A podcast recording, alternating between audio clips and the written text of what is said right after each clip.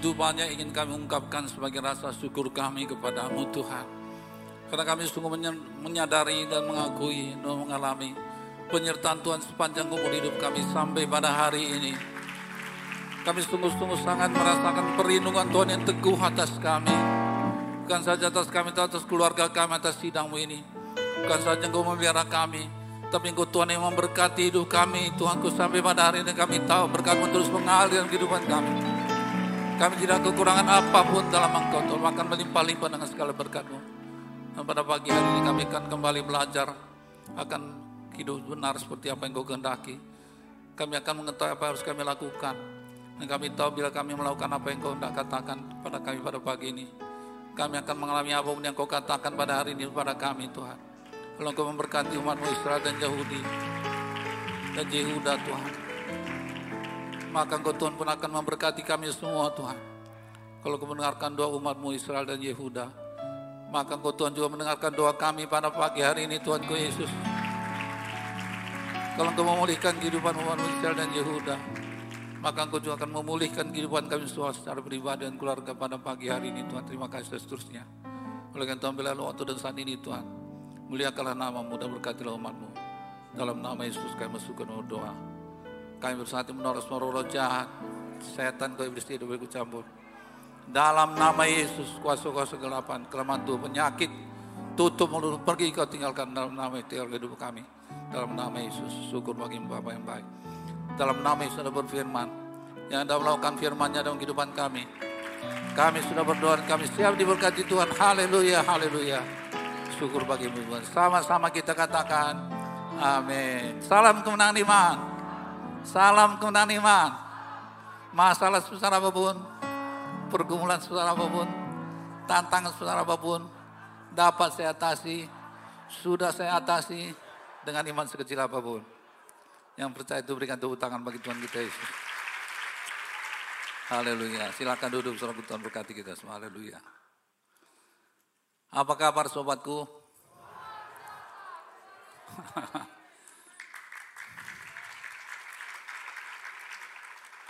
Kita sudah masuk pada bulan yang ke-6 di tahun 2021 ini, saudaraku yang kasih. Kita sungguh-sungguh merasakan penyertaan Tuhan betul. Yang merasakan pertolongan dan perlindungan Tuhan yang luar biasa, katakan amin. Ya bukan saja disertai, tapi kita diberkati Tuhan. Dan berkat Tuhan terus mengalir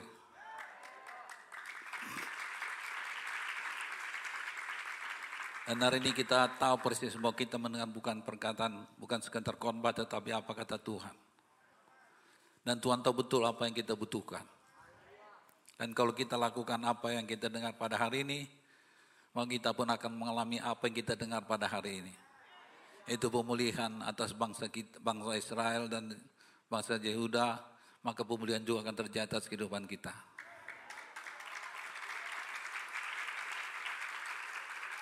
Sebagaimana Tuhan mendengarkan dari sorga doa mereka, maka Tuhan juga mendengarkan doa kita dari doa kita di sorga yang kekal. Haleluya saudaraku. Baik, mari segera saja kita buka sekarang kita dua tahun pasal 30.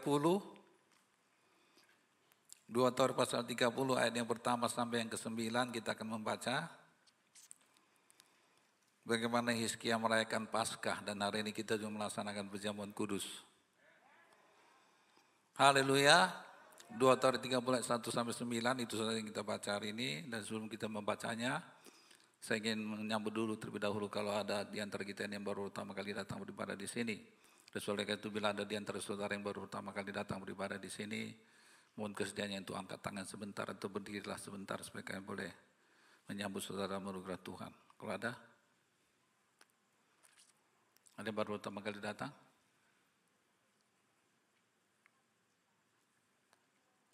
Oh iya, selamat datang. Tuhan berkati Ibu, Tuhan berkati Ibu. Selamat datang, Tuhan berkati.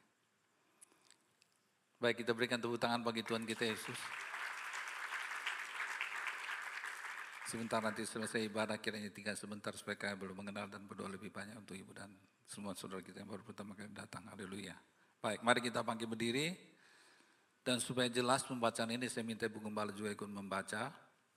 Saya akan membaca yang ganjil, yang pertama. Ya saudara-saudara semua bersama Ibu Gembala membaca ayat genap ayat yang kedua. Demikianlah seterusnya bergantian sampai nanti terakhir ayat yang ke, ke kita akan membaca secara bersama-sama. Haleluya. Baik. Dua Tauri pasal 30 ayat yang kedua, pertama demikian firman Tuhan.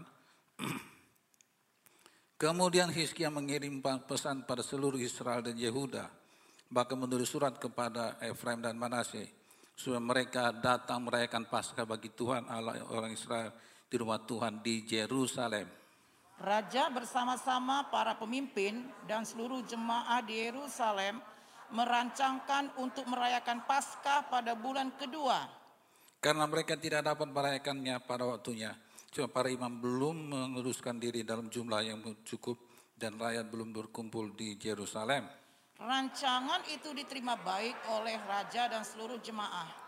Mereka memutuskan untuk menyiarkan maklumat di seluruh Israel dari Batseba sampai Dan, masing-masing datang ke Yerusalem merayakan Paskah bagi Tuhan Allah Israel, karena mereka belum merayakannya secara umum seperti ada tertulis.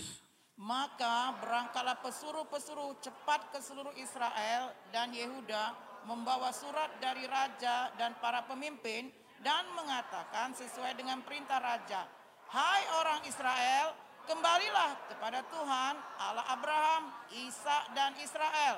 Maka ia akan kembali kepada yang tertinggal daripada kamu, yakni mereka yang terluput dari tangan raja Asyur." Janganlah berlaku seperti nenek moyangmu dan saudara-saudaramu yang berubah setia terhadap Tuhan Allah nenek moyang mereka. Sehingga ia membuat mereka menjadi kedahsyatan seperti yang kamu lihat sendiri. Sekarang janganlah kamu tengkuk. Serahkanlah dirimu kepada Tuhan dan datanglah ke tempat kudus yang telah dikuduskannya untuk selama-lamanya. Serta beribadahlah kepada Tuhan Allahmu supaya murkanya yang menyala-nyala undur daripadamu. Sama-sama. Karena, Karena bila mana kamu kembali kepada Tuhan, maka saudara-saudaramu dan anak-anakmu akan mendapat belas kasihan dari orang-orang menawan mereka, sehingga mereka kembali ke negeri ini. Sebab Tuhan Allahmu pengasih dan penyayang, ia tidak akan menyalingkan wajahnya daripada kamu bila kamu kembali kepadanya. Haleluya. Haleluya. Kembalilah kepada Tuhan, maka Tuhan akan memberkati kita. Salam kemenangan iman. Silakan duduk letakkan Alkitab saudara berikanlah tepuk tangan yang meriah bagi Yesus Tuhan kita. Kita sungguh percaya, haleluya. Dengan iman sekecil apa pun kita akan mengalahkan masalah sebesar apa pun. Karena apa? Karena yang Tuhan cari bukannya iman yang besar tetapi kesungguhan yang besar. Haleluya. Ya, sebagai gembala saya tidak akan pernah berhenti-henti meminta dan mengingatkan saudara jemaat untuk bersungguh-sungguh melakukan uh, protokol kesehatan. Yang setuju dengan ini katakan amin. Ya, saya harus ingatkan terus-menerus. Ya, tidak apa sebab pandemi ini belum, belum berakhir sama sekali. Bahkan dikabarkan sudah berkali-kali bermutasi. It's okay lah, tapi yang percaya kita, yang pasti kita percaya bahwa Tuhan Yesus menyertai kita dan darah anak domba lembu sebentar yang melindungi kita. Haleluya. Tapi bagian kita harus kita lakukan. Setuju katakan amin? Baik. Hari ini sesuai dengan agenda gereja, maka di minggu pertama biasa kita akan melaksanakan berjauhan kudus. Betul? Dan sesuai serial kita ini, kita juga hari ini akan merayakan Paskah bersama dengan orang-orang Israel dan Yehuda yang berkumpul di Yerusalem. Sesuai dengan serial kita. Saya tidak pernah merencanakan ini. Haleluya. Tapi saya bersyukur pada Tuhan karena Tuhan tahu betul apa yang sedang terjadi dan dia berfirman kepada kita sesuai dengan kebutuhan kita. Dan kalau kita melakukan apa yang dia katakan hari ini, maka kita pun akan mengalami apa yang mereka alami waktu mereka melakukannya. Yang mau belajar firman Tuhan katakan amin. Yang mau melakukan firman Tuhan katakan haleluya. Maka jadilah bagi saudara semua apa yang dikatakan Tuhan pada hari ini. Jadilah bagi saudara semua apa yang Tuhan katakan pada hari ini. Haleluya. Nah, saudara yang kasih, minggu yang lalu kita sudah melihat bukti bahwa orang yang diberkati Tuhan itu adalah orang yang apa? Bersungguh hati. Ingat ini. Firman Tuhan kadang-kadang begitu, oh sorry. Firman Tuhan yang begitu banyak kadang-kadang kita lupa. Padahal berkatnya begitu penting dalam kehidupan kita. Minggu lalu kita sudah dengar firman bahwa orang yang berkati Tuhan adalah orang yang apa? Bersungguh hati dalam melakukan kehendak Tuhan. Contohnya siapa? Contohnya siapa? Hiskia. Wah, saya pikir apakah perlu lagi kita terbitkan berita iman ya? Tolong nanti ingatkan Bu supaya bisa jadi catatan penting. Haleluya. Haleluya. Ya. Contohnya siapa? Hiskia. Mari kita lihat kembali itu dari kitab 2 tahun 31 ayat 20 sampai 21. Saya mau ibu gembala untuk membuat saya kembali supaya kita tahu betul bahwa hanya orang yang bersungguh-sungguhlah yang akan diberkati Tuhan. Dan saya percaya kita semua bisa sungguh-sungguh. Amin, amin. Bahkan sebenarnya mau bersungguh-sungguh. Yang mau bersungguh-sungguh katakan amin.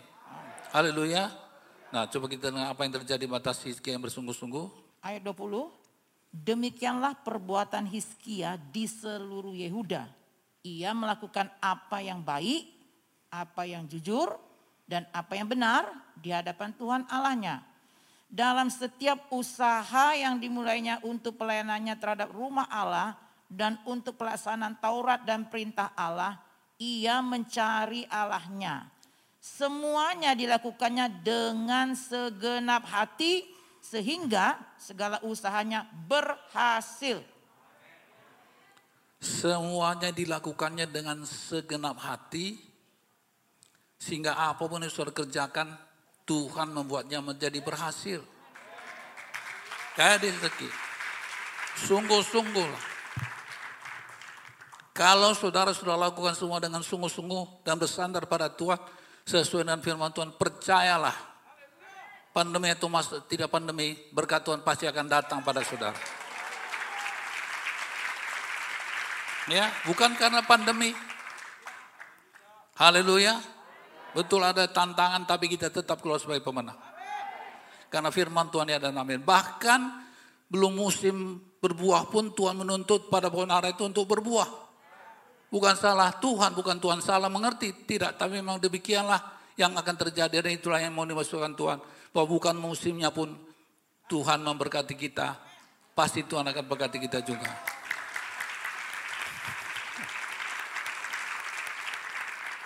Saudara ingat kamu mujizat pertama yang Tuhan Yesus lakukan? Di kota Kana. Itu belum waktunya Tuhan. Tapi dia lakukan juga. Apakah yang Tuhan maksudkan itu semua itu? Dia ingin mengatakan bahwa dia melampaui segala masa dan waktu. Dia melampaui segala kondisi dan situasi. Lalu dia berkata diberkati maka diberkatilah setiap kita.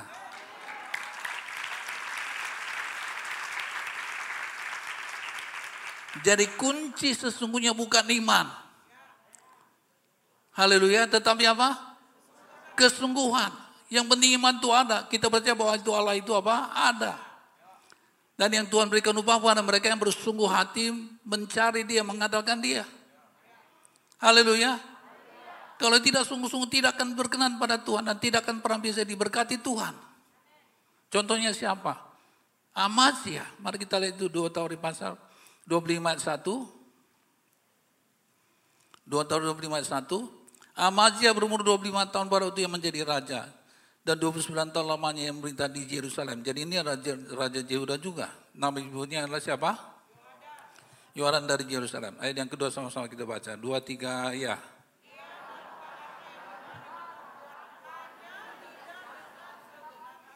Hanya tidak dengan segenap hati. Dia lakukan apa yang benar di mata Tuhan. Hanya tidak dengan sungguh-sungguh.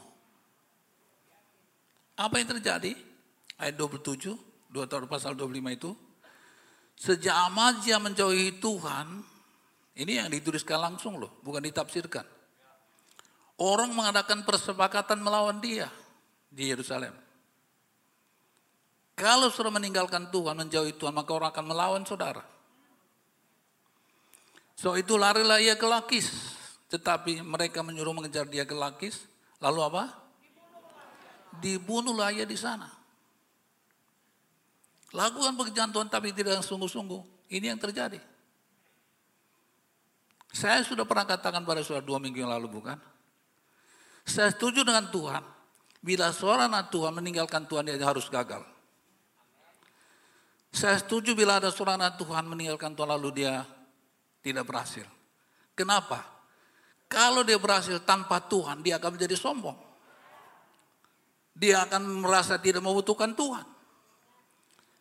Kalau orang merasa tidak membutuhkan Tuhan, maka dia akan pasti ada bicara iblis. Dia pasti akan gagal dan jatuh dalam hukuman yang kekal. Haleluya. Yang setuju dengan saya katakan amin. Jadi sejak Amazia menjauhi Tuhan, orang mengadakan kesepakatan melawan dia di Yerusalem. Sejak kapan? Sejak dia menjauhi Tuhan. Kalau kita tunduk kepada Tuhan, dengarkan ini. Maka orang pun akan tunduk kepada kita. Dan mau bekerja sama dengan kita. Dan bekerja bersama-sama. Dan sama-sama bekerja. Haleluya. Kenapa? Karena Tuhan menggerakkan hati mereka. Kalau setelah ikut Tuhan dengan sungguh-sungguh, maka orang akan menjamah hati orang sekitar saudara. Amsal 21 ayat 1 dikatakan apa? Hati raja seperti batang air di dalam tangan Tuhan. Dialirkan Tuhan ke mana ia ingin. Kalau sudah bersungguh-sungguh dalam Tuhan, hati setiap orang sekitar saudara pasti dijamah Tuhan. Bahkan Amsal 16 ayat 7 dikatakan, jikalau Tuhan berkenan pada jalan seorang, maka apa? Musuh orang itu pun didamaikannya dengan dia. So kunci kehidupan ini so simple anakku. Pastikan bahwa engkau benar di mata Tuhan. Pastikan bahwa engkau sedang melakukan firman Tuhan. Maka apa yang Tuhan firmankan akan dia lakukan dalam kehidupan tepat pada waktunya.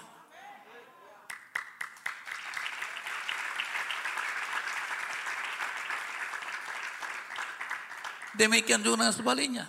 Apabila kita menjauhi Tuhan, apalagi melawan Tuhan, maka orang pun akan menjawab bahkan akan melawan kepada kita juga. Itu sudah pasti. Mengapa orang tunduk dan mau bekerja sama dengan kita? Alasannya karena apa? Pertama, karena kita melakukan apa yang benar sesuai dengan kehendak Tuhan.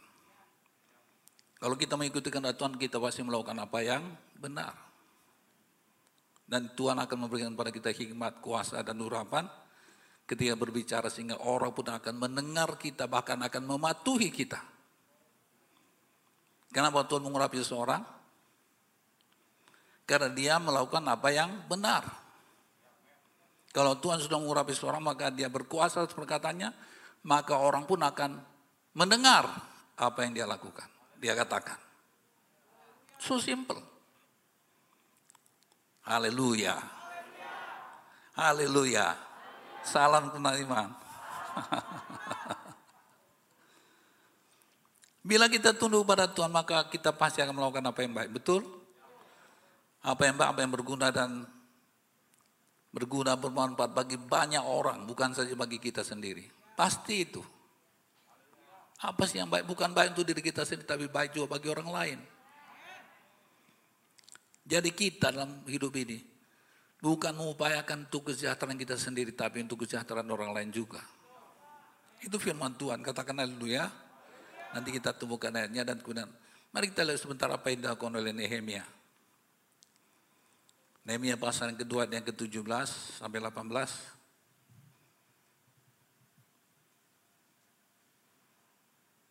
Silakan Bu, tolong baca Bu. Nehemia pasal 2 ayat 17.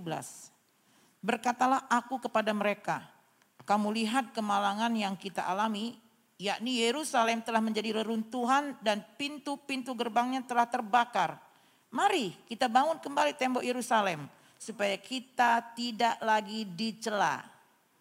Ketika aku beritahukan kepada mereka betapa murahnya tangan Allahku yang melindungi aku dan juga apa yang dikatakan raja kepadaku, berkatalah mereka, kami siap untuk membangun hmm. dan dengan sekuat tenaga mereka mulai melakukan pekerjaan yang baik itu. Haleluya. Kami siap untuk membangun. Mereka mau kerja sama dengan saudara. Haleluya para pemimpin-pemimpin perusahaan. Haleluya para pekerja. Haleluya umat Tuhan. Nah saudara yang kasih, bagaimana dengan saudara saat ini? Apa yang saudara pikirkan tentang orang banyak? Apakah saudara sedang melakukan sesuatu dan memberi manfaat bagi orang banyak atau tidak? Dalam kitab 1 Korintus pasal 10 ayat 24. Firman Tuhan berkata, Jangan seorang pun yang mencari apa? Keuntungannya sendiri. Tetapi hendaklah tiap-tiap orang mencari apa? Keuntungan orang lain.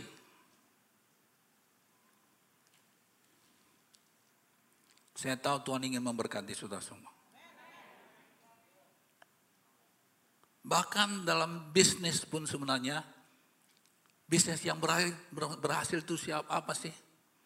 Itu bisnis yang kita bangun untuk memenuhi kebutuhan orang banyak. Apa ya yang sekarang dibutuhkan orangnya? Nah itu. Bersihkanlah pikiranmu. Itulah sebenarnya dasar daripada kebenaran itu itu apa? Memikirkan orang lain. Kenapa kau pikirkan orang lain? Karena kau mengasihi orang lain. Itu yang dikatakan dalam kitab Matius 6:33 itu. Cari dahulu kerajaan Allah dan kebenarannya. Jangan pernah memikirkan diri sendiri. Haleluya. Begitu engkau mulai memikirkan orang maka pintu-pintu akan terbuka bagimu. Dan berkat pun akan tercurah dalam kehidupan.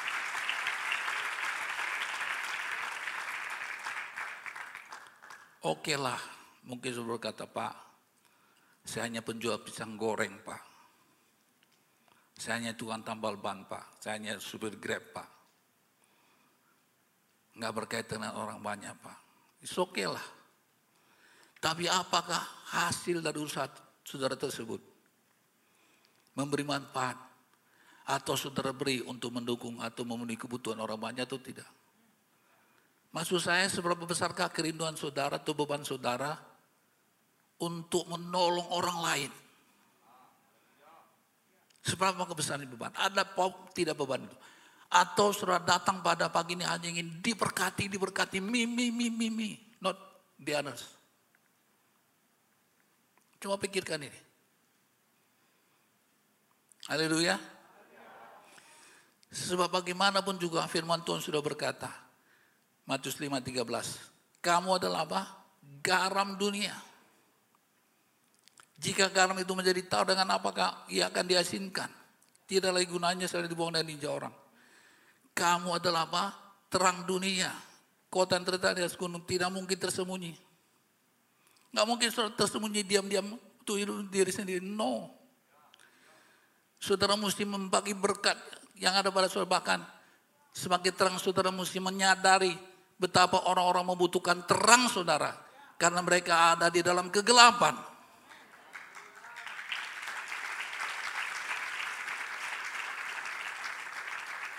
Kalau saudara benar-benar terang, haleluya, maka saudara akan mengerti bahwa orang lain membutuhkan saudara. Haleluya. Yang yakin dia dibutuhkan Tuhan katakan amin. Haleluya Tuhan.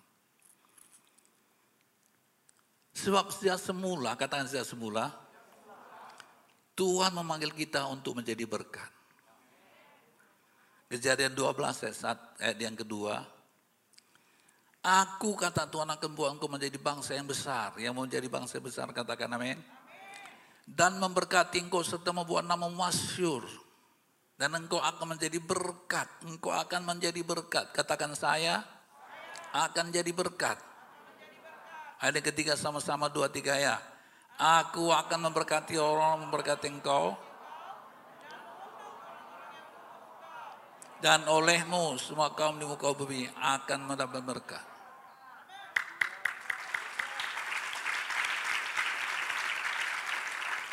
This is our position. Ini adalah posisi kita. Dan olehmu, katakan oleh saya, semua kaum di muka bumi akan mendapat berkat. Dengan perkataan lain kalau kita tidak kalau tidak melalui kita, maka semua kaum itu, semua manusia di muka bumi ini tidak akan pernah mendapat berkat dari Tuhan.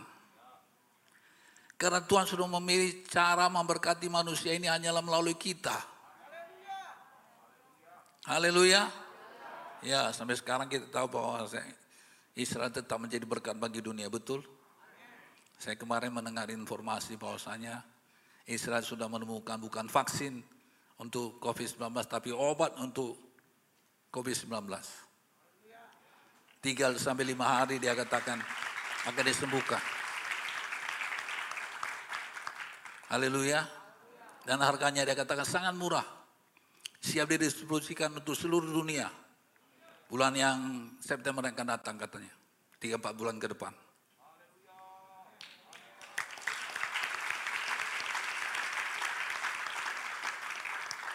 Haleluya.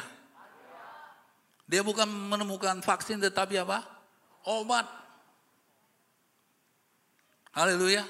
Dijamin tanpa efek samping dia katakan. Dia yang ngomong ini adalah Benjamin Netanyahu sebagai Perdana Menteri.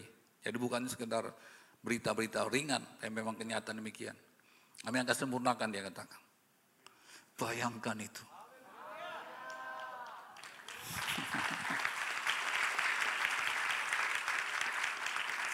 Haleluya.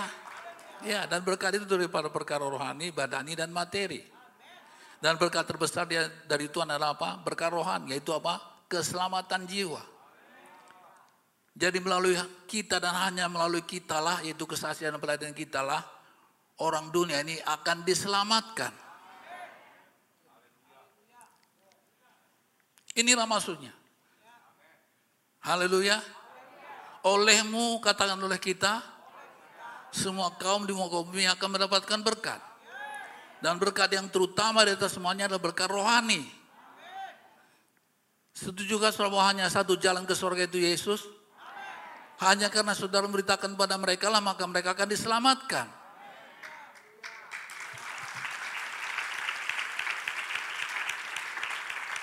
Haleluya. Roma pasal 10 ayat 13. Sebab barang siapa berseru nama Tuhan akan diselamatkan. 14. Tetapi bagaimana mereka dapat berseru kepadanya jika mereka tidak percaya kepada dia? Bagaimana mereka dapat percaya kepada dia jika mereka tidak mendengar tentang dia? Bagaimana mereka mendengar tentang dia jika tidak ada yang memberitakannya? Saudara dan saya yang memberitakannya. Haleluya. Jadi ada tanggung jawab kita. Dan supaya kita bisa berhasil melaksanakan tanggung jawab tersebut, Tuhan akan memperlengkapi kita dengan segala berkat-berkat, dengan segala kelengkapan ilahi, sehingga apa yang kita butuhkan, pasti Tuhan akan beri.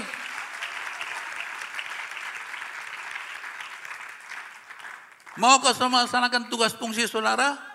Harus. Paulus berkata dalam kitab 1 Korintus pasal 9 16, karena jika aku memberitakan Injil, aku tidak punya alasan untuk memegahkan diri. So adalah, so itu adalah apa? Keharusan bagiku. Lalu apa kata Paulus? Celakalah aku jika aku tidak memberitakan Injil.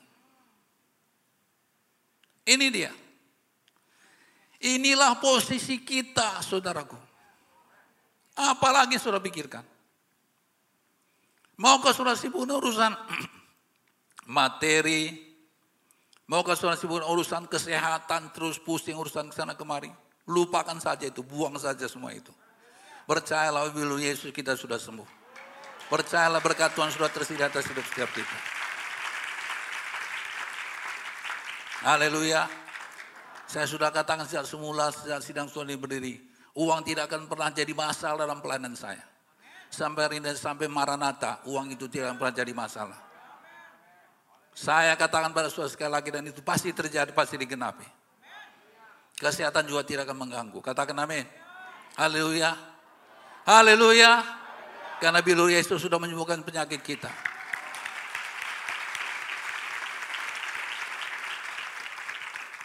Jadi mari, haleluya. Celaka aku jika aku tidak beritakan Injil, kata Paulus. Minggu depan, kapan? Tanggal 13 Juni. Kita akan melaksanakan baptisan air.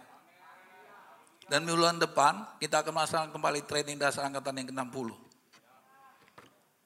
Ada nggak pikiran surat itu bawa jiwa? Pemimpin-pemimpin kelompok sel. Sudah ada jiwa sudah siapkan tuh di baptis? Jangan sibuk urusan yang nggak perlu dipikirkan. Pikirkan apa yang memang harus menjadi pikiran saudara. Pikirlah yang menjadi beban saudara. Selebihnya serahkan sama Tuhan. Fokuslah. Doakan jiwa-jiwa. Cari jiwa-jiwa. Kirimkan WhatsApp sama dia. Bagaimana kabarmu? Dia pasti sedang ada masalah. Dia pasti sedang ada pergumulan. Saudara bahkan tahu sebenarnya dia sedang punya masalah. Layanilah dia. Korbankan uang saudara untuk mengunjungi dia. Percayalah berkat Tuhan akan menyertai saudara. Tuhan akan mengembalikan bukan 30, 60, tapi 100 kali ganda bagi saudara. Ayolah. Haleluya. Oke, kita kembali kepada serial kita. Ada yang keenam. Dua tahun di pasal 30 tadi. Apa yang dilakukan oleh Hizkia? Maka berangkatlah pesuruh-pesuruh cepat ke seluruh Israel dan Yehuda membawa surat dari raja dan para pemimpin dan mengatakan sesuai dengan perintah raja. Hai orang Israel, kembalilah kepada Tuhan Allah Abraham dan Isa dan Israel. Abraham, Isa dan Israel, katakan Israel. Inilah cara daripada Hizkia untuk menjamah hati orang Israel. Dia sengaja menyebut nama Allah Abraham, Isa dan Israel. Sebenarnya Allah Abraham, Isa dan Yakub. Biar lu tahu ini adalah Tuhanmu, Kan sudah tahu bukan bahwa Israel sudah berpisah dengan Yehuda bukan? Dan mereka harus melaksanakan ibadah itu di mana di Yerusalem. Sementara surat yang kasih di orang Yehuda, sorry, orang Israel melaksanakan ibadahnya di mana? Di Samaria. Dia sengaja menyinggung hati mereka, hati menjamah hati mereka. Begitu caranya untuk menjamah hati orang. Yang mengerti maksud saya katakan amin. Tuhan Allah Abraham, Isa dan Israel. Maka akan kembali kepada yang kepada yang tertinggal daripada kamu yaitu mereka yang terubur dari tangan raja-raja Asur. Jadi dia mengajak bukan saja orang Yahudi yang dipimpinnya tetapi juga orang apa Israel yang dipimpin oleh Raja Hosea. Haleluya. Ya, mereka itu sekarang orang Israel ini sedang gencar-gencarnya menjual berhala ya kan? Haleluya. Nanti kalau saya kembali ke sana terlalu panjang khotbah ini, tapi kita tahu betul Waktu itu dipimpin oleh Raja Hosea bin Elah, mereka sedang menyembah berhala. Tapi Hizkia tahu betul bahwa mereka merindukan Tuhan. Haleluya. Amin. Nah, jadi Hizkia tahu persis bahwasanya masalah yang membuat ini semua terjadi adalah yaitu karena mereka meninggalkan Tuhan. Seperti dikatakan tadi kenapa? Mereka sudah melakukan apa sesuatu yang melanggar firman Tuhan. Haleluya. Yang dilakukan oleh siapa? Nenek moyang mereka, bukan? Amin. Nah, saudaraku yang kasih nama nama Yesus Kristus, saya sudah katakan bahwa setiap anak Tuhan, apalagi hamba Tuhan, haleluya, bila dia mengalami masalah, dia pasti tahu betul-betul kenapa masalah itu terjadi. Saya ulangi, setiap anak Tuhan yang punya masalah, dia pasti tahu betul Kenapa masalah itu bisa terjadi? Coba saya uji sekarang. Siapa yang sedang punya masalah? Coba angkat tangan. Ya, saya angkat tangan juga karena saya juga punya masalah. Selama kita di dunia ini pasti punya masalah, betul? Tundukkan tangan saudara. Tahukah saudara penyebab masalah saudara tersebut? Yang tahu apa penyebab masalahnya terjadi, coba angkat tangannya. Tinggi-tinggi. Iya, kita semua. Tahu. Kenapa? Karena firman Tuhan berkata, Yohanes 16 ayat yang ke-13. Tetapi apabila ia datang itu roh kebenaran, ia akan memimpin kamu ke dalam apa? Seluruh kebenaran. Jadi kita tahu apa yang salah, apa yang benar. Karena dia memimpin kita pada suatu kebenaran. So, ia tidak akan berkata-kata dari sendiri, tapi segala sesuatu dengannya, itu yang akan dikatakannya. Dan dia akan memberitakan padamu hal yang akan datang. Bahkan sudah-sudah tahu apa yang akan terjadi ke depan. Nih, persoalannya kerap kali apa? Kita tidak mau patuh. Kita melakukan apa yang kita mau lakukan. Kita membuat jalan kita sendiri. Itu persoalannya. Tuhan katakan bangun bekerja, kita malah tidur. Haleluya.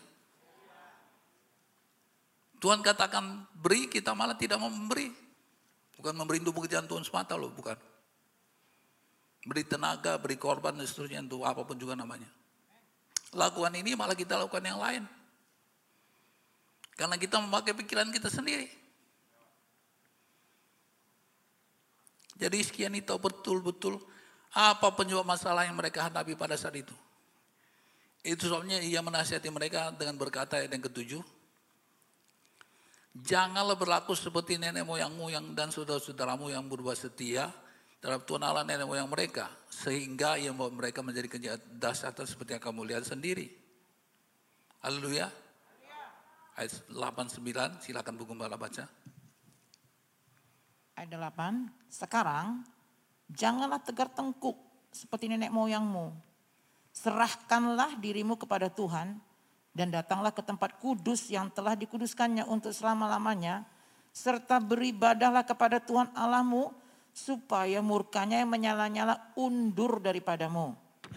Karena bila mana kamu kembali kepada Tuhan, maka saudara-saudaramu dan anak-anakmu akan mendapat belas kasihan dari orang-orang yang menawan mereka.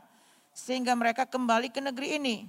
Sebab Tuhan Allahmu pengasih dan penyayang, ia tidak akan memalingkan wajahnya daripada kamu bila mana kamu kembali kepadanya. Kembalilah. Hari ini kembalilah. Saya sampaikan pada saudara pertama, saudara bukan sedang-sedang belajar firman, bukan. Ini bukan kelas. Saudara juga tidak sedang dengar khotbah, tidak. Saudara sedang mendengar apa kata Tuhan kepada saudara tentang keadaan saudara? Yang percaya ini bukan sekedar khotbah, tapi apa kata Tuhan kepada dia? Katakan amin. Lakukanlah ini. Kembalilah, maka Tuhan akan kembali kepada saudara memberkati hidup saudara.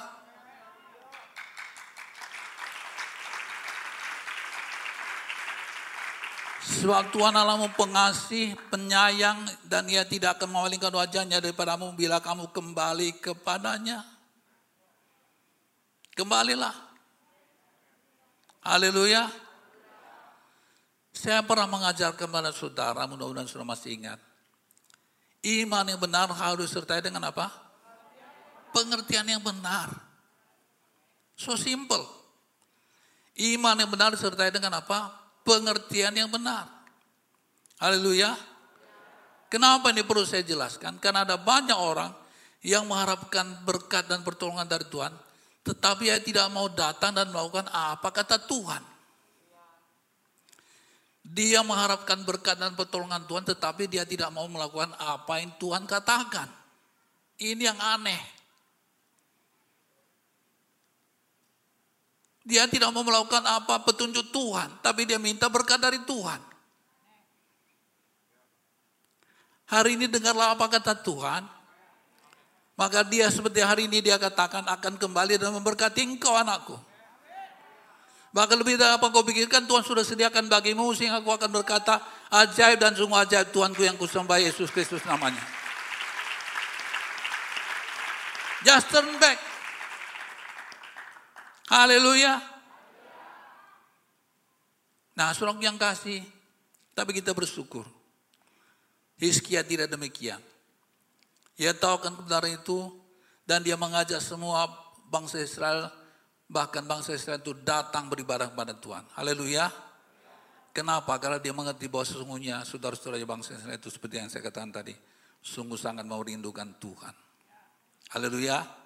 Kita tahu bukan apa sebabnya bangsa Israel itu menjual berhala. Yang masih ingat katakan amin. Karena Jerobeam membuat apa? Sembah-sembahan berupa lembu, yaitu tepatnya di Jan, satu lagi di Betel. Katakan amin. Haleluya. Yang masih ingat itu katakan amin. Yang gak ingat katakan amin. Oke ingat semua, berikan tepuk tangan bagi Tuhan kita.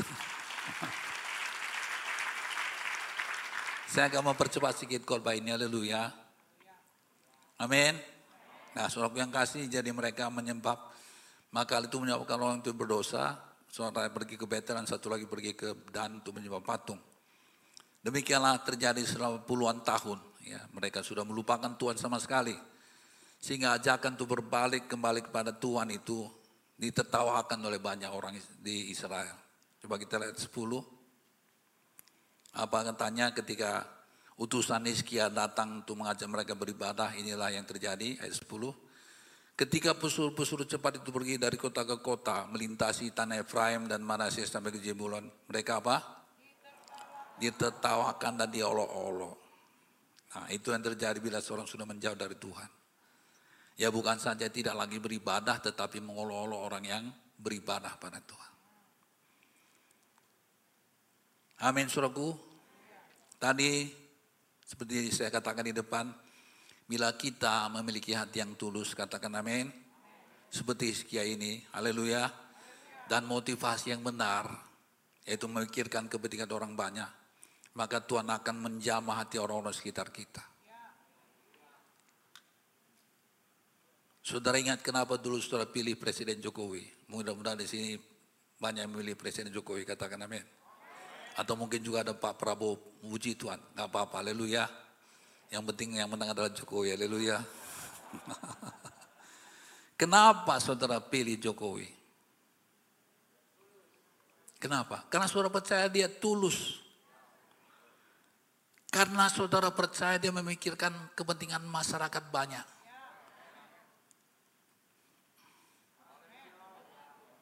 Betul apa tidak? Itulah juga orang alasan orang untuk memilih saudara. Bahkan itulah alasan Tuhan memilih saudara menjadi alatnya.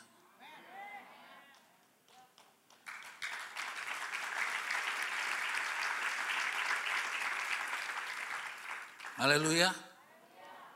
Memang tidak semua mereka mau ikut, tapi sebagian besar dan antara mereka ikut juga. Coba lihat dari 11 sampai ke 13, tolong Ibu Gembala membacakannya. Ayat 11.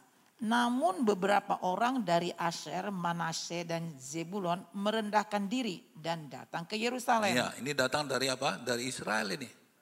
Dari Samaria, mereka merendahkan diri. Ya, teruskan. Ayat 12, di Yehuda nyata pula tangan Allah yang membulatkan hati mereka untuk melakukan perintah raja dan para pemimpin sesuai dengan firman Tuhan. Ya, nyata pula tangan Allah yang membulatkan hati mereka.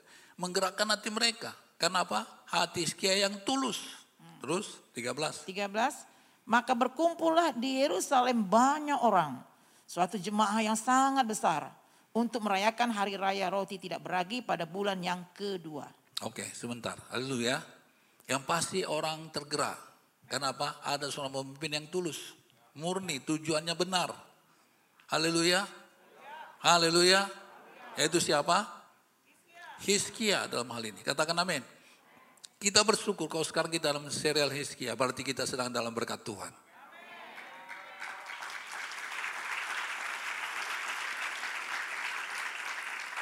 Saya bertekad tidak akan melewatkan sedikit pun berkat yang terdapat dalam masa Hizkia ini. Saya akan bongkar sebanyak-banyaknya sehingga kita menikmati berkat sebanyak-banyaknya. Haleluya. Yang setuju dengan saya katakan amin. Oke, mari kita lihat kenapa mereka harus merayakan Hari Raya Roti Tidak Berangkai itu Paskah. Coba kita lihat alasannya dari kitab ulangan 16 ayat ketiga. Ya. Janganlah engkau makan sesuatu yang beragi besertanya. Tujuh hari lamanya engkau harus makan roti yang tidak beragi besertanya. Yani roti penderitaan. Sebab dengan buru-buru engkau keluar dari tanah Mesir. Maksudnya, inilah maksudnya kenapa harus makan roti tidak beragi. Supaya seumur hidupmu, supaya seumur hidupmu. Sampai kapan? Engkau apa? Teringat akan hari engkau keluar dari tanah Mesir. Haleluya. Ini alasannya kenapa mereka melaksanakan hari raya roti tidak beragi. Katakan amin. Supaya mereka apa? Ingat dari mana mereka sudah diselamatkan. Ingatkah setelah dari mana sudah diselamatkan? Bagaimana keadaan setelah sebelum diselamatkan? Haleluya. Jangan lihat masalah saudara terus sekarang ini. Tapi lihatlah dari mana Tuhan sudah menyelamatkan saudara. Kalau dulu saja Tuhan tolong apalagi sekarang. Tuhan pasti akan menolong saudara.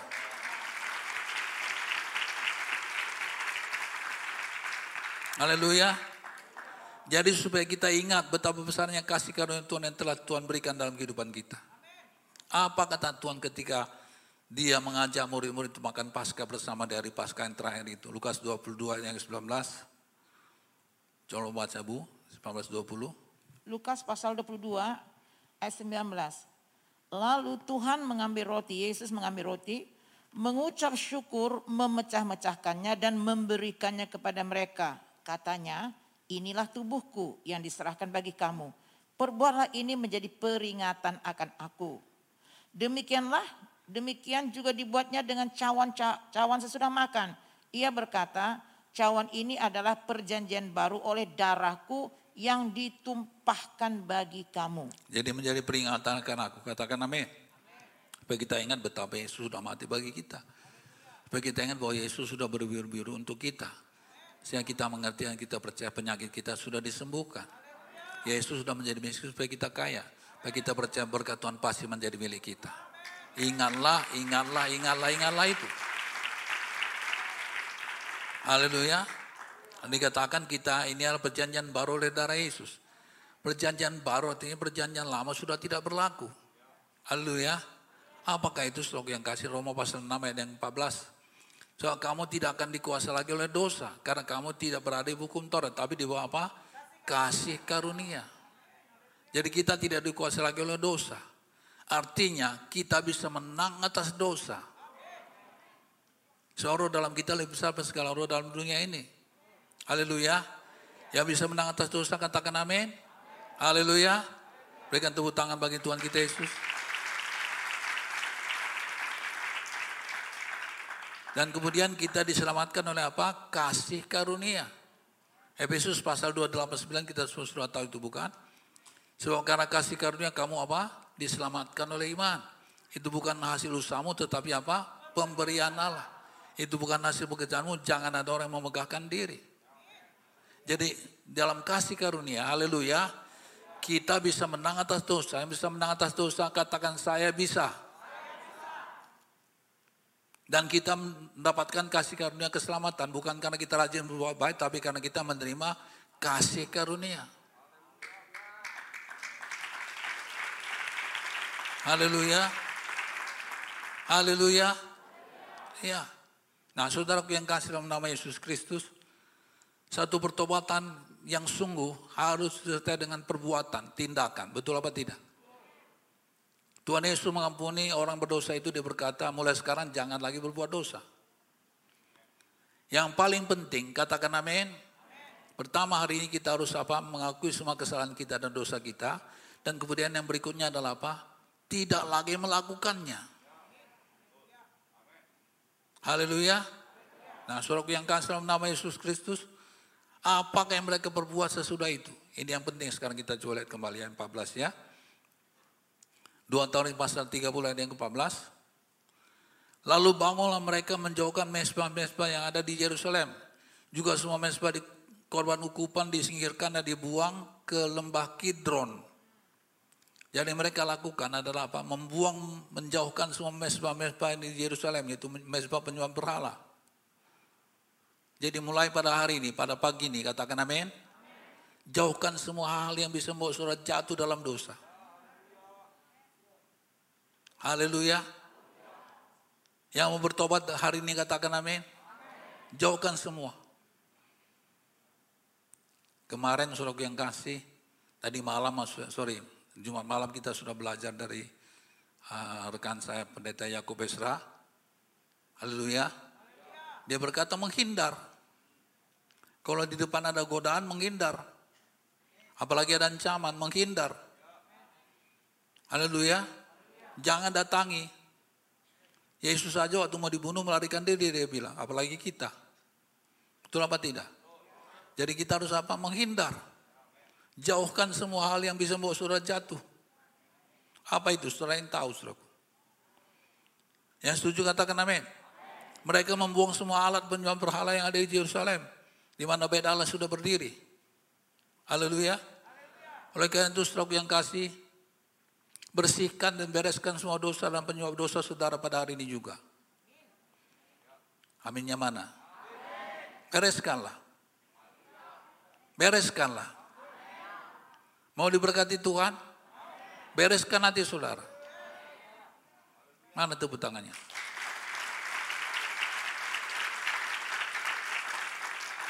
Enggak bisa, saudara. Kalau kita enggak bereskan, enggak bisa. Saudara tahu dari mana saudara berubah. Pasti tahu. Yang tahu katakan amin. Yang tahu dari mana dia harus berubah, coba angkat tangannya. Tinggi-tinggi. Tutup mata saudara. Tuhan Yesus tolong saya katakan. Saya mengaku Tuhan. Saya harus berubah. Katakan sesuatu pada Tuhan. Katakan sesuatu pada Tuhan. Katakan sesuatu pada Tuhan sekarang juga. Yuk. Silakan, silakan Roh Kudus bekerja lah mati anak-anak ini. Lawat hati mereka Tuhan. Tuhan bicara kepada saudara. Firman ini khusus untukmu saudaraku. Khusus untukmu. Tuhan sedang bicara pada saudara pada pagi ini juga. Dengarkan kata Tuhan. Terima kasih Tuhan dalam nama Yesus. Haleluya. Turunkan tangan saudara. Haleluya. Tutup semua kesempatan, pintu yang bisa membuat saudara jatuh dalam dosa. Jauhi, lari daripadanya. Haleluya. Berikan tepuk tangan bagi Tuhan kita. Ayat 15, apa yang mereka lakukan? Kita pelajari terus. Kemudian disembelilah domba Paskah pada tanggal 14 bulan yang kedua. Bulan yang keberapa? Kedua. Maka para imam dan orang-orang Lewi merasa malu. Pelayan Tuhan merasa malu. Lalu menguruskan dirinya dan membawa korban bakaran ke rumah Tuhan. Nah, dikatakan di sini pertama adalah para imam dan orang Lewi, yaitu para pelayan Tuhan merasa apa? Malu. Kenapa? Karena mereka pertama ketinggalan dibanding dengan Hizkia dalam urusan rohani.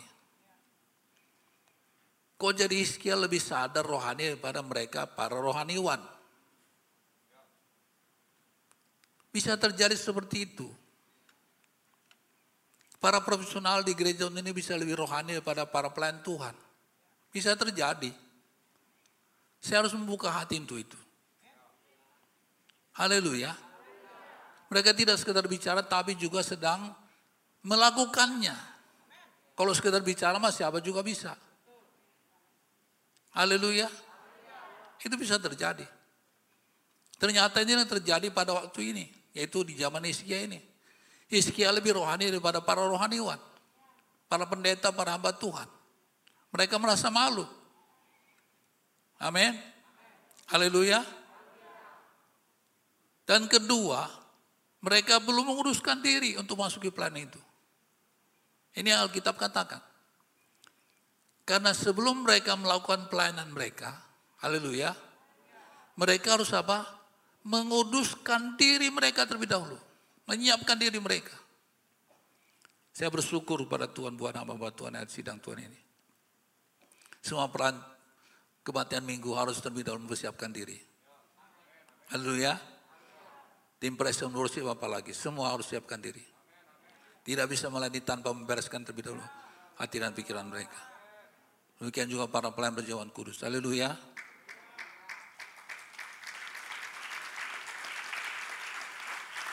Bahkan sebelumnya, sebelum pandemi ini kita melaksanakan dua semalaman bukan?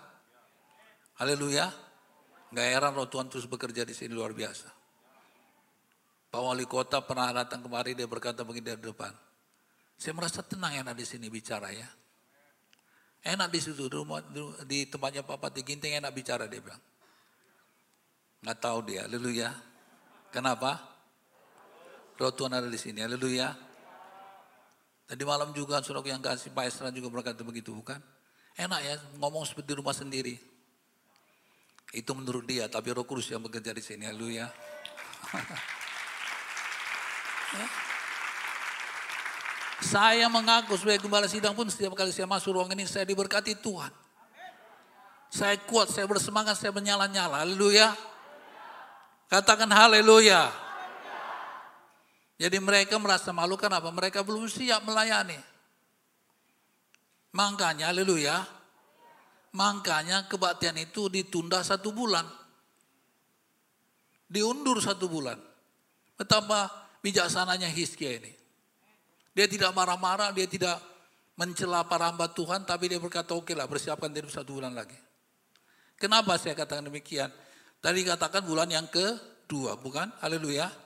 Seharusnya perayaan Paskah itu diadakan pada tanggal 14 setiap bulan pertama.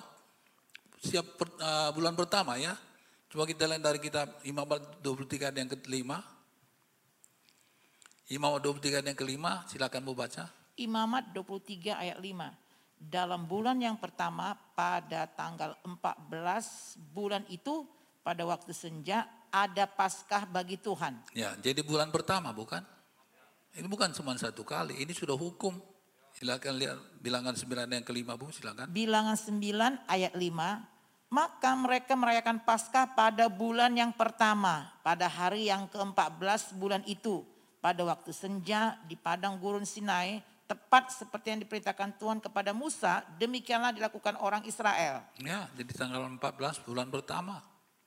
Ezra 6 ayat 9 silakan. Ezra 6 ayat 19 dan pada tanggal 14 bulan pertama mereka yang pulang dari pembuangan merayakan Paskah. Jadi memang harus siap.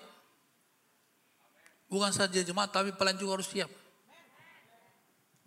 Bersiaplah untuk diberkati Tuhan.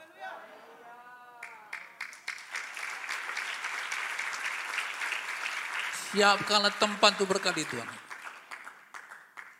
Siapkanlah berkat tempat untuk berkat itu. Anggur yang baru siapkan kirbat yang baru. Haleluya. Dan setiap pagi berkat Tuhan selalu baru.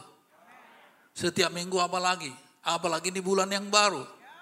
Bulan yang diberkati Tuhan seperti Bang Immanuel tadi katakan. Ya percaya bahwa bulan ini berkat yang luar biasa bagi dia katakan haleluya. Amin. Diberkati Tuhanlah setiap saudara. Siapkanlah. Siapkanlah berkat itu. Siapkanlah kirbat untuk anggur yang baru itu. Haleluya. Nah, saudara yang kasih dalam nama Yesus Kristus selalu apa yang terjadi? Ada yang keenam. Sorry 16 ya. Silakan Bu. Ayat 16. Mereka berdiri pada tempatnya menurut peraturan yang berlaku bagi mereka masing-masing sesuai dengan Taurat Musa, abdi Allah itu. Para imam menyiramkan darah yang diterimanya dari orang-orang Lewi. Ya, jadi masing-masing menduduki tempat ya sesuai dengan aturan Musa ya. Teruskan Bu 17. 17. Sebab ada banyak di antara jemaah yang tidak menguduskan dirinya sehingga menjadi tugas orang Lewi untuk menyembeli domba-domba Paskah bagi setiap orang yang tidak dapat menguduskannya bagi Tuhan karena ia tidak hadir. Hmm, tidak oh, tahir. maaf, tidak tahir. Ya, jadi banyak di antara jemaat juga yang tidak menguruskan diri. Inilah kacaunya waktu itu. Tapi puji Tuhan, ada seorang hamba Tuhan itu namanya Hizkia. Yang mengerti hati Tuhan. Yang berdoa kepada Tuhan. Dan akhirnya Israel dan Yehuda kembali diberkati Tuhan.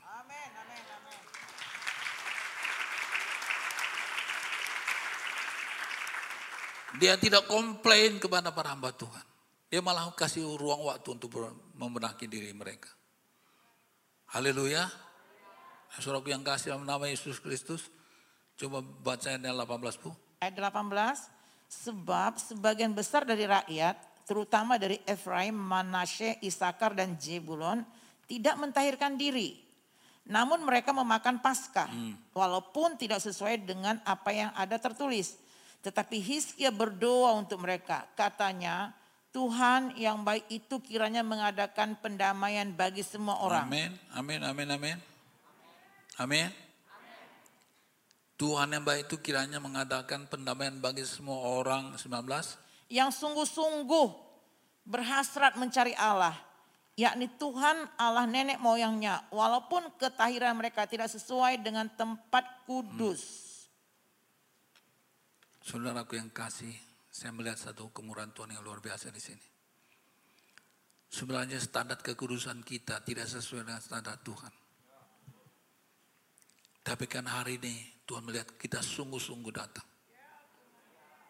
Maka Tuhan pun akan melayakkan kita untuk datang pada dia.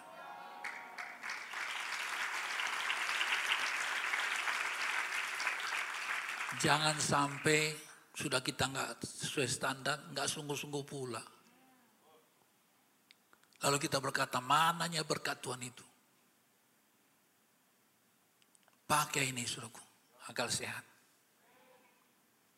Standar kita tidak sesuai dengan standar Tuhan.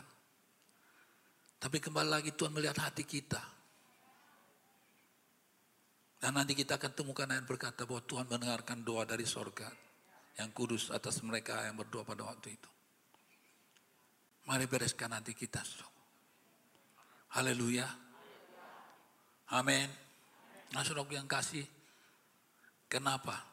Sekali lagi seperti yang kita sudah akui karena Tuhan mencari bukan orang yang beriman tetapi orang yang apa? Bersungguh-sungguh terhadap dia. Haleluya. Nah, ayat 20 saya baca, akibatnya apa? Tuhan mendengar Hizkia. Wow. Dan membiarkan bangsa itu selamat. Apa kata Hizkia tadi suruh yang kasih? Dikatakan Tuhan itu baik. Kiranya mengadakan pendamaian bagi semua orang Yang ke-18 tadi, haleluya. Tuhan itu baik kiranya mengadakan pendamaian bagi semua orang yang sungguh-sungguh berhasrat mencari Tuhan, yang ini Tuhan Allah nenek moyangnya. Walaupun ketahiran mereka tidak sesuai dengan tempat kudus. Gak bisa. Haleluya. Tidak layak, tetapi karena Tuhan itu baik. Dia mendengar dari sorga. Haleluya, mendengarkan doa Iskia dan membiarkan bangsa itu selamat membiarkan kita semua selamat dan diberkati Tuhan. Enggak sesuai dengan standar Tuhan, anakku enggak. Sudah begitu rupa Ibu Gembala kita membuat standar untuk tim presiden Masih belum lagi sesuai standar Tuhan. Sudah begitu rupa kita berusaha terus tuh hidup dalam kekurusan menolak semua hal yang berbau kegelapan. Sampai orang berkata, ah dasar GKI sok, suci dan seterusnya. Masih juga belum lagi sesuai dengan standar. Kita bongkar semuanya, hal yang tidak berkenan pun masih belum juga sesuai dengan standar. Tapi kasih karunia Tuhan berlaku begitu luar biasa.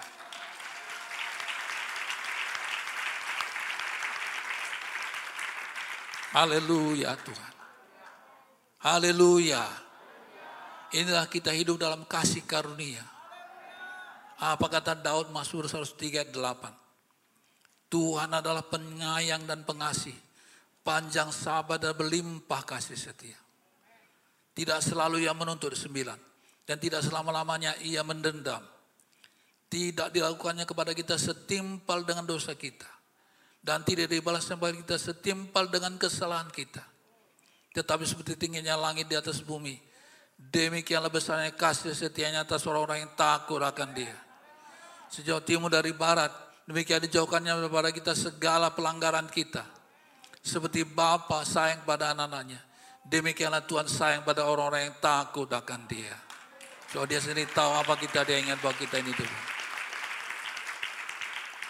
Tidak sesuai dengan standar. Sadarlah kalau kita ada sebagaimana ada sampai pada saat ini pun semua akan anugerah Tuhan, saudara. Enggak sesuai dengan standar. Saya sudah lakukan semua dengan segenap kekuatan yang Tuhan berikan bagi saya. Tapi saya sadar saya masih belum layak di hadapan Tuhan. Tapi Tuhan melayakkan saya. Inilah kenyataannya. Yang mengaku katakan amin. Haleluya. Terima kasih Tuhan. Berikan tepuk tangan bagi Tuhan kita.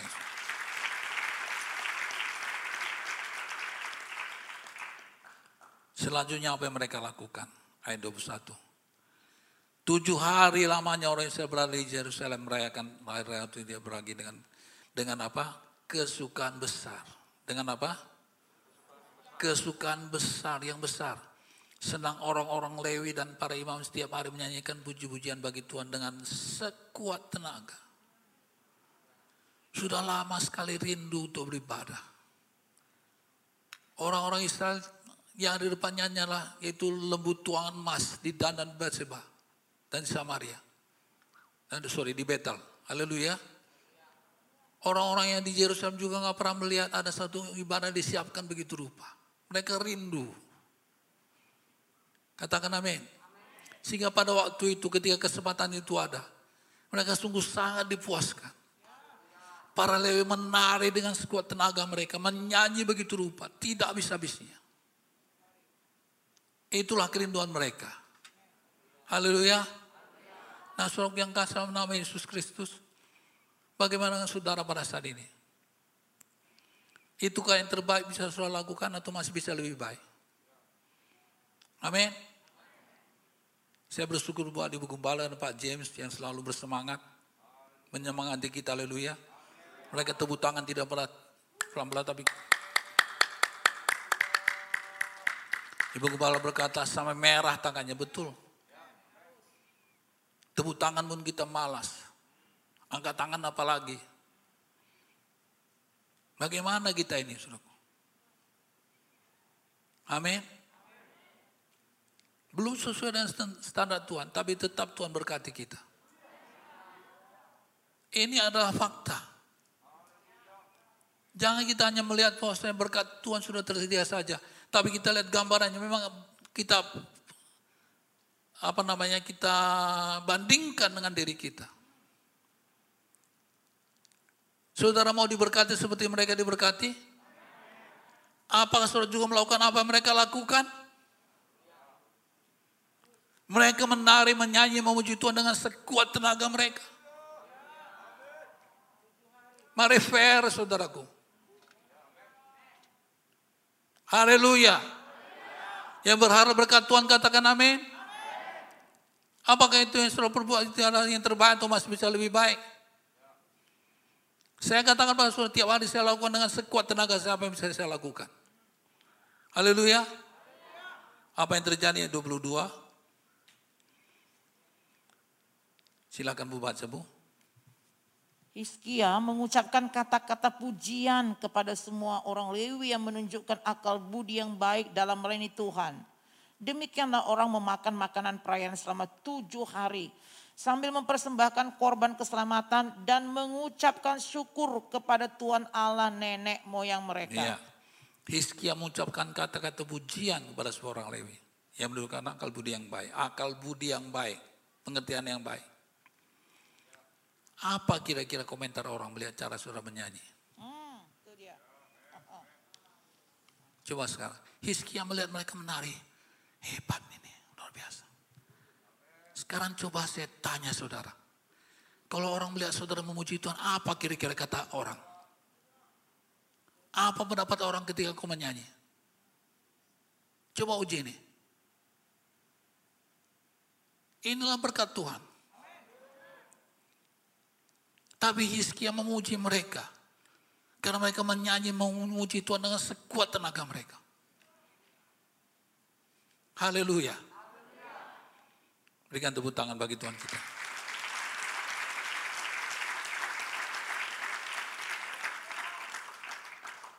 Saudaraku kita semua setuju bukan?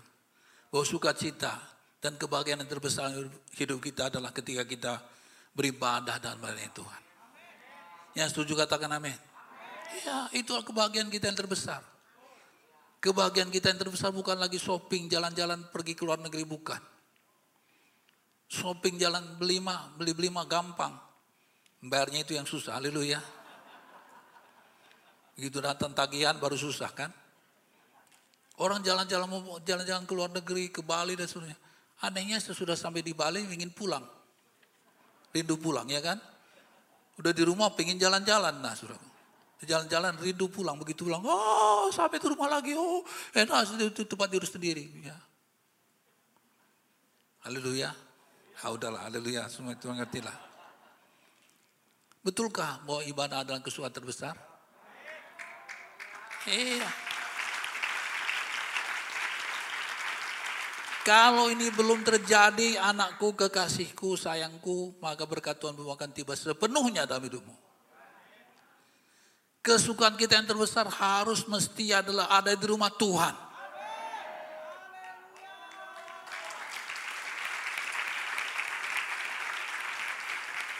Apa kata Daud, Mazmur 131?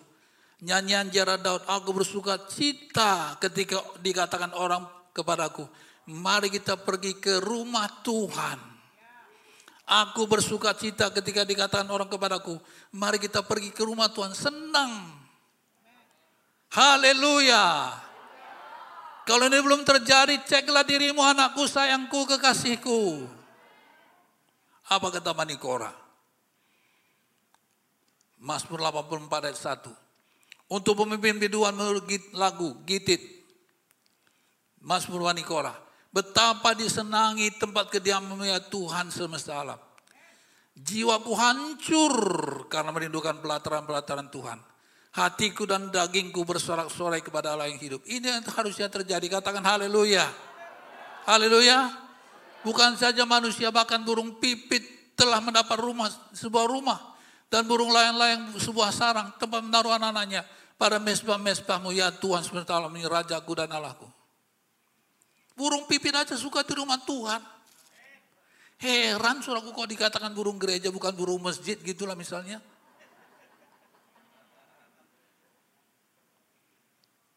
Yang ngerti maksud saya katakan amin. Burung aja suka masakan sudah nggak suka. Burung aja dipelihara apalagi saudara. Haleluya. Coba di mana-mana dikatakan dia burung gereja kan? Pikirkanlah kenapa itu bisa terjadi. Ayat yang keempat. Berbahagialah orang-orang yang diam di rumahmu yang terus menerus memuji-muji engkau. Haleluya. Terus-terusan memuji Tuhan. Nah, kalau sudah tidak suka memuji Tuhan, sudah pasti nggak kerasan di sorga. Karena di sorga kerja kita terus memuji Tuhan.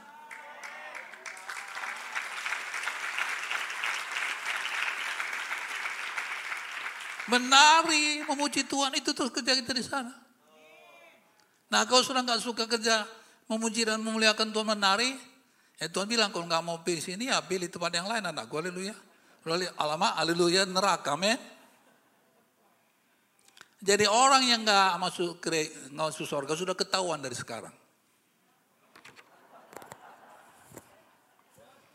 Siapa dia? Orang yang mau cepat-cepat pulang. Haleluya. Katakan amin. Makanya pada kita jadi tiga jam setengah, empat jam, lima jam, enam jam gitu. Haleluya. Membiasakan diri, mempersiapkan diri. Haleluya. Karena nanti selama-lamanya di sana. Haleluya. Suka-suka apa lah. Haleluya. Ayat 10 dikatakan apa? Sebab lebih baik satu hari pelataranmu daripada seribu hari tempat yang lain. Lebih baik berdiri ambang pintu rumah Allahku daripada diam di kemah-kemah orang fasik.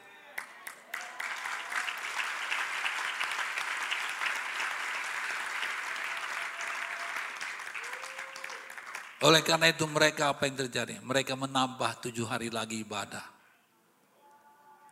Ya tambah lagi yuk ibadahnya yuk gitu. Ini yang terjadi. Mau diberkati Tuhan? Saudara mesti memiliki hati seperti ini dan melakukan seperti yang mereka lakukan. Gak bisa hanya terima berkatnya saja saudaraku. Haleluya. Haleluya. Nah kalau saudara betul-betul memiliki hati yang rindu lagi beribadah dan terus menerus beribadah, maka ini akan jadi dalam kehidupanmu. Apa yang terjadi silakan baca Bu ayat 23 sampai 24. Ayat 23, 2 Tawarikh 30. Kemudian seluruh jemaah sepakat untuk berhari raya tujuh hari lagi. Hmm. Lalu mereka berhari raya tujuh hari lagi dengan sukaria. Haleluya. Sepakat semua nambah yuk jam ibadahnya yuk. Jam nambah yuk, nambah. Ya. Ayo rame-rame, haleluya. Amin. Ya, terus terus ayat 24. 24. Sebab Hiskia, Raja Yehuda telah menyumbangkan kepada jemaah seribu ekor lebun jantan dan tujuh ribu kambing domba juga para pemimpin menyumbangkan kepada jemaah seribu ekor lembu jantan dan sepuluh ribu ekor kambing domba. Dan sebagian besar imam telah menguduskan diri. Ya, haleluya. Amin. Ayat 25 silakan Bu, teruskan Bu. Ayat 25, seluruh jemaah Yehuda bersukaria juga para imam dan orang-orang Lewi dan seluruh jemaah yang datang dari Israel serta orang-orang asing baik yang datang dari tanah Israel maupun yang tinggal di Yehuda. Ya. Maka besarlah kesukaan di Yerusalem Karena sejak Salomo bin Daud, Raja Israel, tidak pernah terjadi peristiwa semacam itu di Yerusalem. Haleluya, berikan tepuk tangan bagi Tuhan. Pemulihan betul-betul terjadi. Tambah ibadah tujuh hari lagi. Yes, haleluya. Apa surah ada di dalamnya? Apakah surah ada di dalamnya? Maksud saya apakah surah juga memiliki kerinduan yang sama? ya. Yang memiliki kerinduan yang sama katakan saya rindu beribadah kepada Tuhan. Rindu beribadah terus kepada Tuhan. Amin, haleluya. Atau sementara ibadah bro. Eh tepuk tangan, tepuk tangan. Pak Jam ketinggalan dengan Pak Tobing, haleluya. Miliki hati seperti itu dulu. Sebelum kita baca yang terakhir, haleluya. Mereka rindu, mereka sepakat, mereka bersuka cita. Apakah engkau memiliki hati seperti mereka? Bukan berarti kalau kita perpanjang ibadah ini enggak hatinya seperti apa. Mana tepuk tangannya?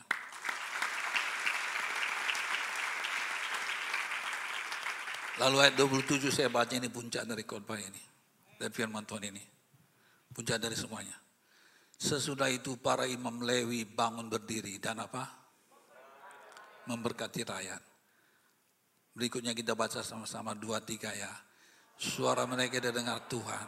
Dan doa mereka sampai ke tempat kediamannya yang kudus di sorga. Yesus. Engkau dengarkan doa kami pada pagi ini Tuhan. Engkau doa, dengarkan doa kami di tempatmu yang kudus di sorga pada hari ini Tuhan. Haleluya. Haleluya sobatku. Haleluya kekasih Tuhan. Tuhan Yesus memberkati suara melimpah-limpah. Jadilah, jadilah Tuhan jadilah. Yang lemah dikuatkan. Yang terikat dibebaskan. Yang punya masalah mendapatkan jalan keluarnya. Hati yang susah dihiburkan. Terima kasih Bapak berkat yang melimpah menjadi milik kami. Haleluya. Mari kita bangkit berdiri. Terima kasih Tuhan, terima kasih. Dengan segenap mati, dengan segenap jiwa aku sembah kau Tuhan. Haleluya.